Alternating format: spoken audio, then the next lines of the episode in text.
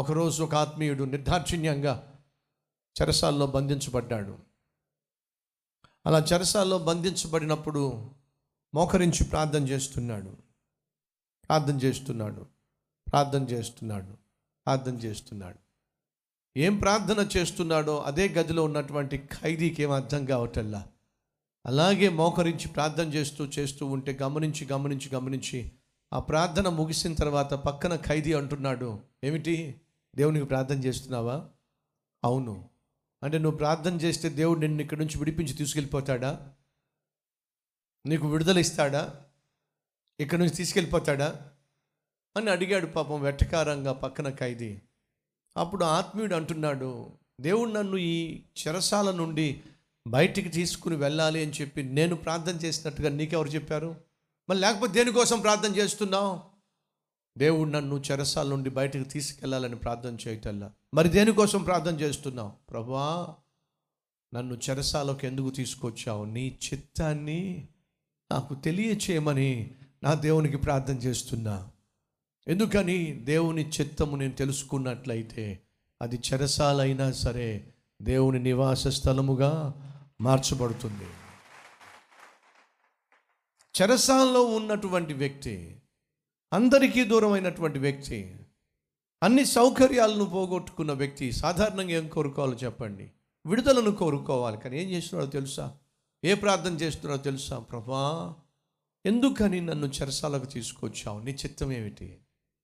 ఈ ప్రార్థన మనం చేస్తే ఎంత బాగుంటుంది? అనగా కష్టం గుండా వెళుతున్నప్పుడు మనం సాధారణంగా ఏమైనా ప్రార్థన చేస్తామంటే ప్రభా ఈ కష్టాల్లోంచి నన్ను బయటికి తీసుకురా. అనారోగ్యం గుండా వెళుతున్నప్పుడు ప్రభా ఈ అనారోగ్యం నుంచి నన్ను బయటికి తీసుకురా. ఆర్థిక ఇబ్బందుల నుంచి మనం వెళుతు ఆర్థిక ఇబ్బందులు గుండా వెళుతున్నప్పుడు ప్రభువా ఈ ఆర్థిక సమస్యల నుంచి నన్ను బయటికి తీసుకురా. అవమానాల గుండా మనం వెళ్తున్నప్పుడు నిందల గుండా మనం వెళ్తున్నప్పుడు ప్రభువా వీటన్నిటికీ త్వరగా ఫుల్ స్టాప్ పెట్టో. వీటి నుంచి నన్ను విడిపించు. అని సాధారణంగా ప్రార్థన చేస్తూ ఉంటాం. కానీ మెచ్యూరిటీ కలిగిన వారు ఆత్మీయంగా పరిపక్వత కలిగిన వారు ఏం చేస్తారో తెలుసా? ప్రభా ఎందుకు దీనిని నా జీవితంలో అనుమతించావు? ఎందుకు ఈ కష్టాన్ని నా జీవితంలో అనుమతించావు? ఏ పాఠం నేర్పించాలని అనుమతించావు? ఎందుకు ఈ ఆర్థిక సమస్యను అనుమతించావు? ఎందుకు ఈ అవమానాన్ని అనుమతి అనుమతించావు? ఎందుకని ఈ అనారోగ్యాన్ని అనుమతించావు? ఏమి నేర్పించాలని చెప్పి ఆశపడుతున్నావు? నీ చిత్తం ఏమిటో నాకు తెలియచేయి ప్రభువా ప్రార్థన చేస్తే ఎంత బాగుండేది. ఎంత బాగుంటుంది? జాగ్రత్తగా పరిశీలన చేస్తే యోసేపు నిర్దాక్షిణ్యంగా చెరసాల్లో వేయబడ్డాడు. కానీ ఎక్కడైనా సరే చెరసాల్లో యోసేపు ఏడ్చినట్టుగా మీకు కనిపించనే కనిపించదు. కారణం తెలుసా అండి? చెరసాలలో కూడా యోసేపు దేవుని చిత్తాన్ని కనుగొనగలిగాడు. దేవుని సన్నిధిని అనుభవించగలిగాడు. ఒక్కసారి ఆ మాట చదివిస్తాను. రండి. ముప్పై తొమ్మిదవ అధ్యాయము పంతొమ్మిదవ వచనము. కాబట్టి అతని యజమానుడు ఇట్లు నీ దాసుడు నన్ను చేసినని తన భార్య తనతో చెప్పిన మాటలు వినినప్పుడు కోపముతో మండిపడి అతనిని పట్టుకొని రాజు ఖైదీలు బంధింపబడు చెరసాల్లో వేయించెను. అక్కడ అక్కడ అతడు చెరసాలలో ఉండెను. అయితే ఆ మాట అద్భుతంగా ఉంది. అయితే యహోవా యోసేపునకు తోడై ఉండి అతని యందు కనికరపడి అతని మీద ఆ చెరసాల యొక్క అధిపతికి కటాక్షము కలుగునట్లు చేసెను. చెరసాల అధిపతి ఆ చెరసాలలోనున్న ఖైదీలందరినీ యోసేపు చేతికి అప్పగించెను. ఖైదీగా చెరసాల్లో యోసేపును పడేస్తే బైబిల్ సెలవిస్తుంది యోసేపునకు యహోవా చెరసాల్లో తోడై ఉన్నప్పుడు చెరసాల అధిపతి యోసేపును పిలిచి అయినా యోసేపు ఓ పని చేయాలి. ఏమిటి? వీళ్ళందరి మీద నువ్వే అధిపతిగా అధికారంగా ఉండాలి. వాళ్ళందరి మీద నువ్వే అధికారిగా ఉండాలి. వాళ్ళందరూ చక్కగా సక్రమముగా ఈ చెరసాల్లో ఉండులాగా నన్ను బాధ్యత తీసుకోవాలి. చెరసాల్లో ఉన్నా సరే దేవుడు యోసేపును తలగానే ఉంచాడు తప్ప తోకగా ఉంచలేదండి. ఒక సత్యం చెప్పమంటారా?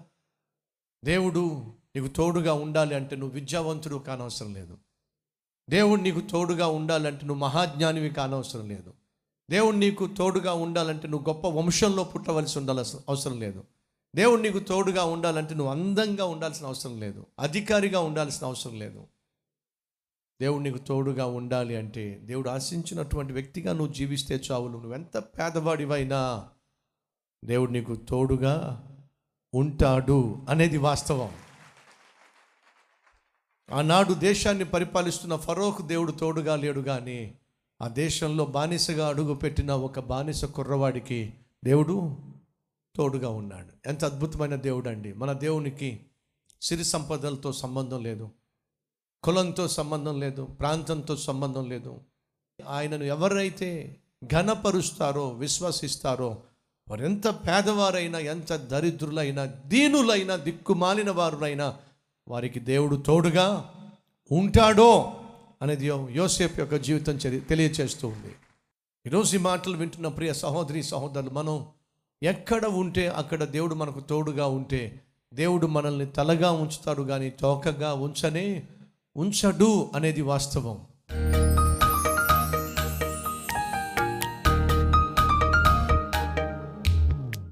పరిశుద్ధుడమైన తండ్రి ఏ పని చేసినా ఏ ప్రయత్నం చేసినా ఏ ప్రయాణం చేసినా ఏ పరిచర్య చేసినా నీ సహాయాన్ని నిత్యము కోరుకునే నీ సన్నిధిలో మోకరించి ప్రార్థన చేసే అట్టి ఆత్మీయత మా అందరికీ దయచేయమని సైతాను పొంచి ఉంచిన ప్రతి ప్రమాదాన్ని పటాపంచులు చేయగలిగిన శక్తి ఒక ప్రార్థనకే ఉంది.